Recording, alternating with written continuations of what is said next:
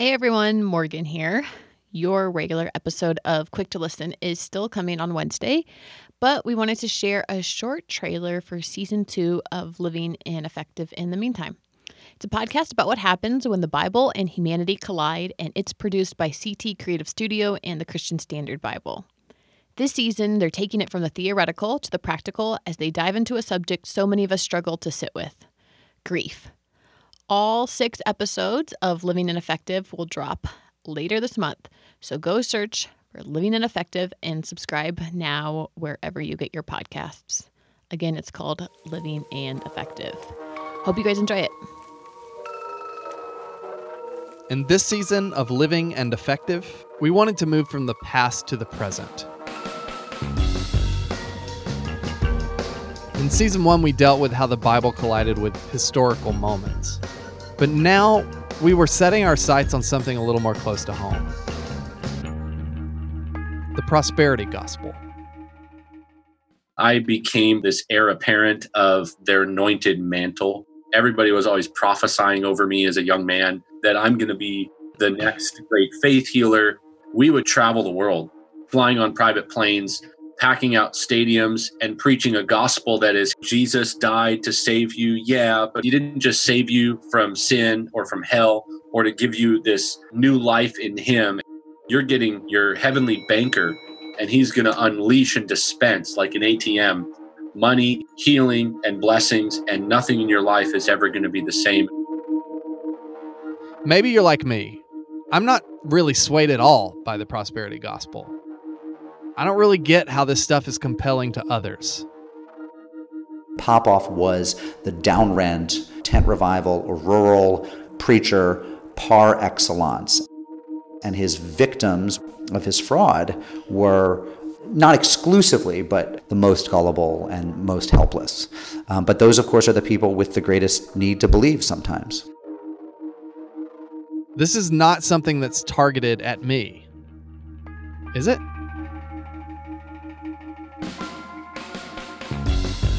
Richard, if you and I were really honest, even as Christians, in our most weak, human, frail, even sinful, lustful state, what do we really want? We want comfort, right? Yeah. I want a paycheck, don't you? Yeah. Richard, in my prayer time, God showed me some of the hard things you're now dealing with. God gave me this word for you. I get it. You're desperate. Here's one possible solution. $19. So I set out to dissect the prosperity gospel.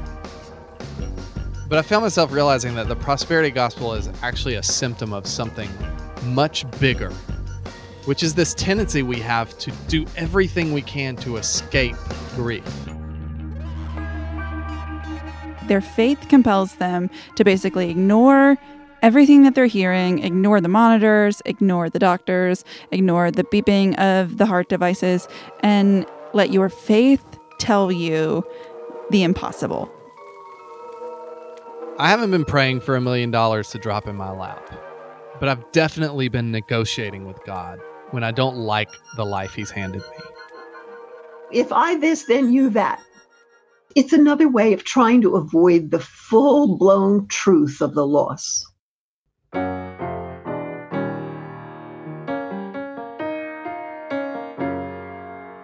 What do we do with the emotions stirred by pain and loss? How can the Bible shape our understanding of grief and help us process the things that happen to us in our lives? There are ways in which I experienced some of these 5 stages of grief. I had no idea of the kind of griefs and losses that I would be experiencing now. It doesn't feel victorious to think about those times. Yeah. There isn't this epic sense of I triumphed and I grew so much and I have this amazing testimony about this time in my life. Yeah, we don't have a resolution like that.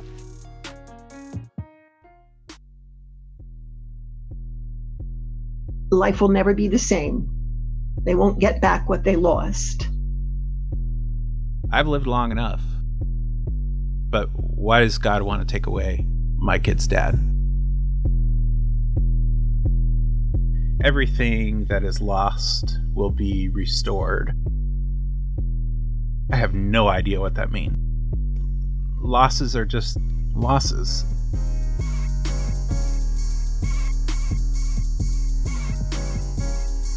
We don't fear the afterlife. We fear the broken present. The sickness that doesn't go away. The broken marriage that isn't healed. Besides waiting around and hoping for promises to be answered in eternity, what do we do now about our grief and our pain and our suffering? When you pray, "Darkness is my only companion," you are trusting in the God of the covenant, even in your desolation. And yet, you also are praying in the one who has walked this path before you, in the one who has walked the path of darkness, Jesus Christ. We want to steer clear of prosperity teaching, but the biblical path is just as uncomfortable to us. Working through our grief when we don't have all the answers is never pleasant.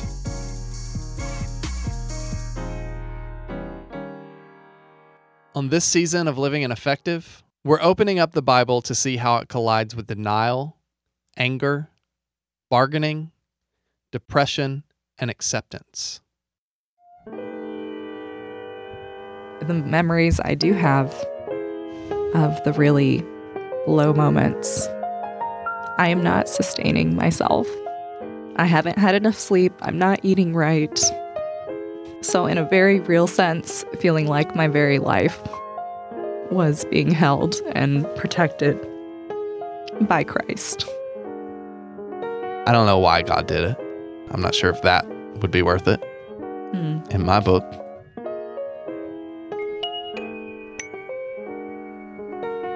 Grief is inevitable, but it doesn't have to be inevitably lonely.